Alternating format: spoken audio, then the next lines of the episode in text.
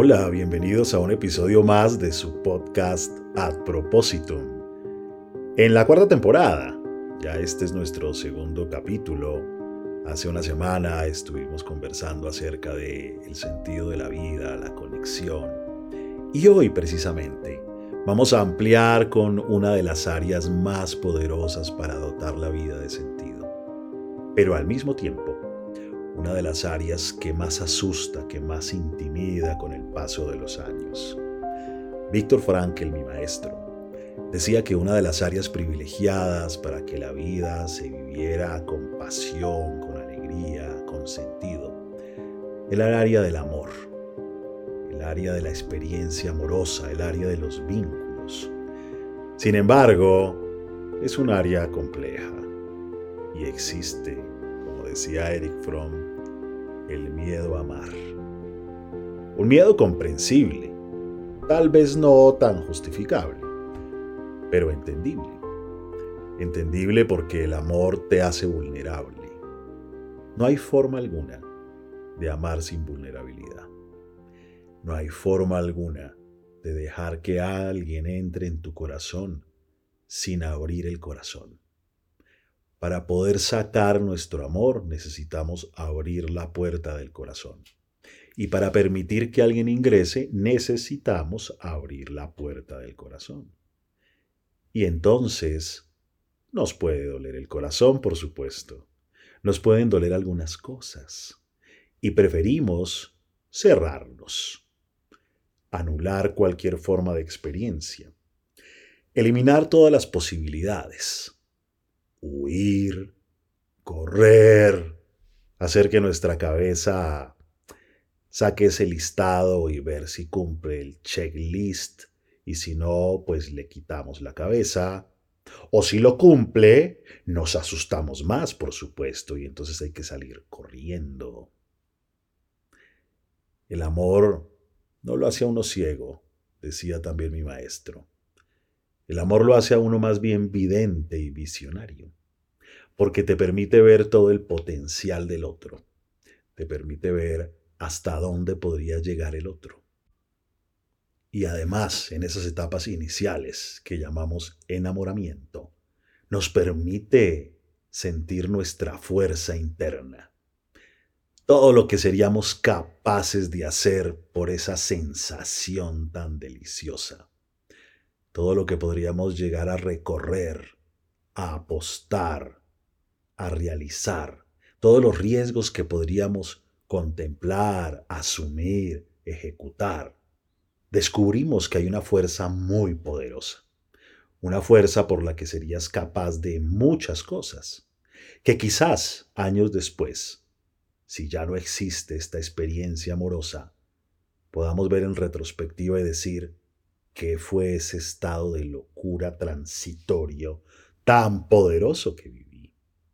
Pero al momento de vivirlo, todo se dota de color.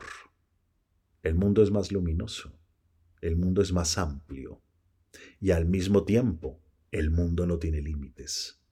Todo es posible, tienes un motor encendido, tienes ganas, eres pura vida, como dicen en Costa Rica.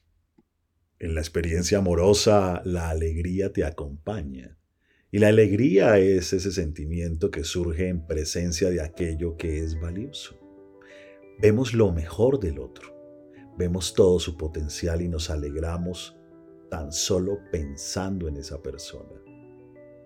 Estamos junto a aquello que es sujeto de nuestro pensamiento. Puede estar en España, puede estar en México, puede estar en Australia y nos sentimos a su lado.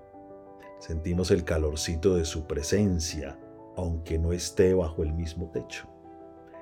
El amor vuelve el mundo mágico. Y siendo así, ¿cuál es el miedo? ¿Por qué tanto temor? Pues bueno, porque se abre el corazón de par en par e ingresa lo nuevo. Algo que puede golpear tus creencias, algo que puede hacer que el mundo cambie. Y eso asusta, por supuesto. Surgen algunos de tus temores, ¿Será que me lastimarán? Otra vez pasar por un duelo amoroso, yo no quiero eso. ¿Qué tal que después muestre su verdadera identidad? Porque al principio todo es un jardín de rosas. Surgen todos nuestros miedos. Y nuestra cabeza se enloquece tratando de controlar lo que está pasando. Controlar la otra persona, controlarnos nosotros, no mostrarnos tan vulnerables no decir nada para que no piense que me conecté tan rápido, porque entonces es como si me tuviese en sus manos ya y se va a aprovechar. Ah, surgen tantas taras mentales. El amor es una característica básica de la existencia humana. Es ese estar dirigido hacia alguien diferente de uno mismo, hacia un ser humano a quien podríamos entregarnos, donarnos en una experiencia autotrascendente, un acto de conexión intencional, de estar cerca de alguien. El amor implica esa capacidad específica que tenemos de encontrarlos, de estar al lado y frente al otro, incluso de manera atemporal y espacial. El tiempo se nos altera, a veces pasa volando, a veces hay un segundo que parece una eternidad en medio de una mirada, a veces es espacial, sintiendo la persona cerca aunque no esté la presencia física allí. Nos sentimos en totalidad, ahí, conectados. Una forma de vinculación que por supuesto podría aterrar porque perdemos control perdemos dominio de ciertas cosas. Y entonces nos asustamos. Queremos no vivir por si de pronto tendremos que morir. Imagínense ustedes. Así es que, pues, ¿qué tal yo no bañarme hoy porque me bañé ayer? Podría ser un raciocinio interesante. Hoy no vamos a comer porque ayer comimos. Bueno, pero Fren, es que eso es distinto porque estamos hablando de, supervivencia, estamos hablando del alimento que nos nutre. Sí, pero hay cosas que nutren el alma y que van más allá del cuerpo. Y el amor nutre el alma. El amor también te hace flexible en muchas cosas. Lo que pasa es que la cabeza hace estragos, hace estragos con sus creencias. Y con tal de no sufrir, preferimos a veces no amar. Por supuesto que es comprensible. Es comprensible porque como el amor saca tu vulnerabilidad, y en esa vulnerabilidad pues están tus miedos, tus sensibilidades, aquellas cosas que son para ti más amenazantes, tu mismidad, tu intimidad. Pues por supuesto que en medio de esta experiencia te haces más sensible. Tal vez te duele más el rechazo de esta persona o su desaprobación o que quizás un día sea indiferente. Y todos esos desarrollos que has pospuesto a nivel personal todo ese crecimiento que has dejado ahí por el camino, porque simplemente tapaste y cerraste la puerta del amor para que no te doliera, sin trabajarte internamente, sin limpiar tu casa del corazón por dentro. Y ahora abres la puerta e ingresa alguien a esa casa y es posible que encuentre cosas sucias, cosas que no se decoraron, paredes que les falta pintura, porque pensaste que la solución era simplemente cerrar el corazón y que no entrara nadie. Y esa no era la solución. Cerrar el corazón implica un proceso de remodelación. Este local se cierra porque estoy en remodelación, pero remodele, cambie los colores, por supuesto, saque toda esa basura, barra, trapé, porque si no abrirás de nuevo el corazón y saldrá esa vulnerabilidad y entonces te dueles si no te llama todo el tiempo, te duele, si te deja en visto, sientes ansiedad porque de pronto se irá con otra persona, o qué tal que esto no funcione y sea un fracaso más y la frustración se apodere de mí, y bla, bla, bla, bla, bla. ¿Vas a cerrar tu corazón un tiempo? Dale. Dale porque vas a estar en remodelación. No solo porque lo vas a cerrar.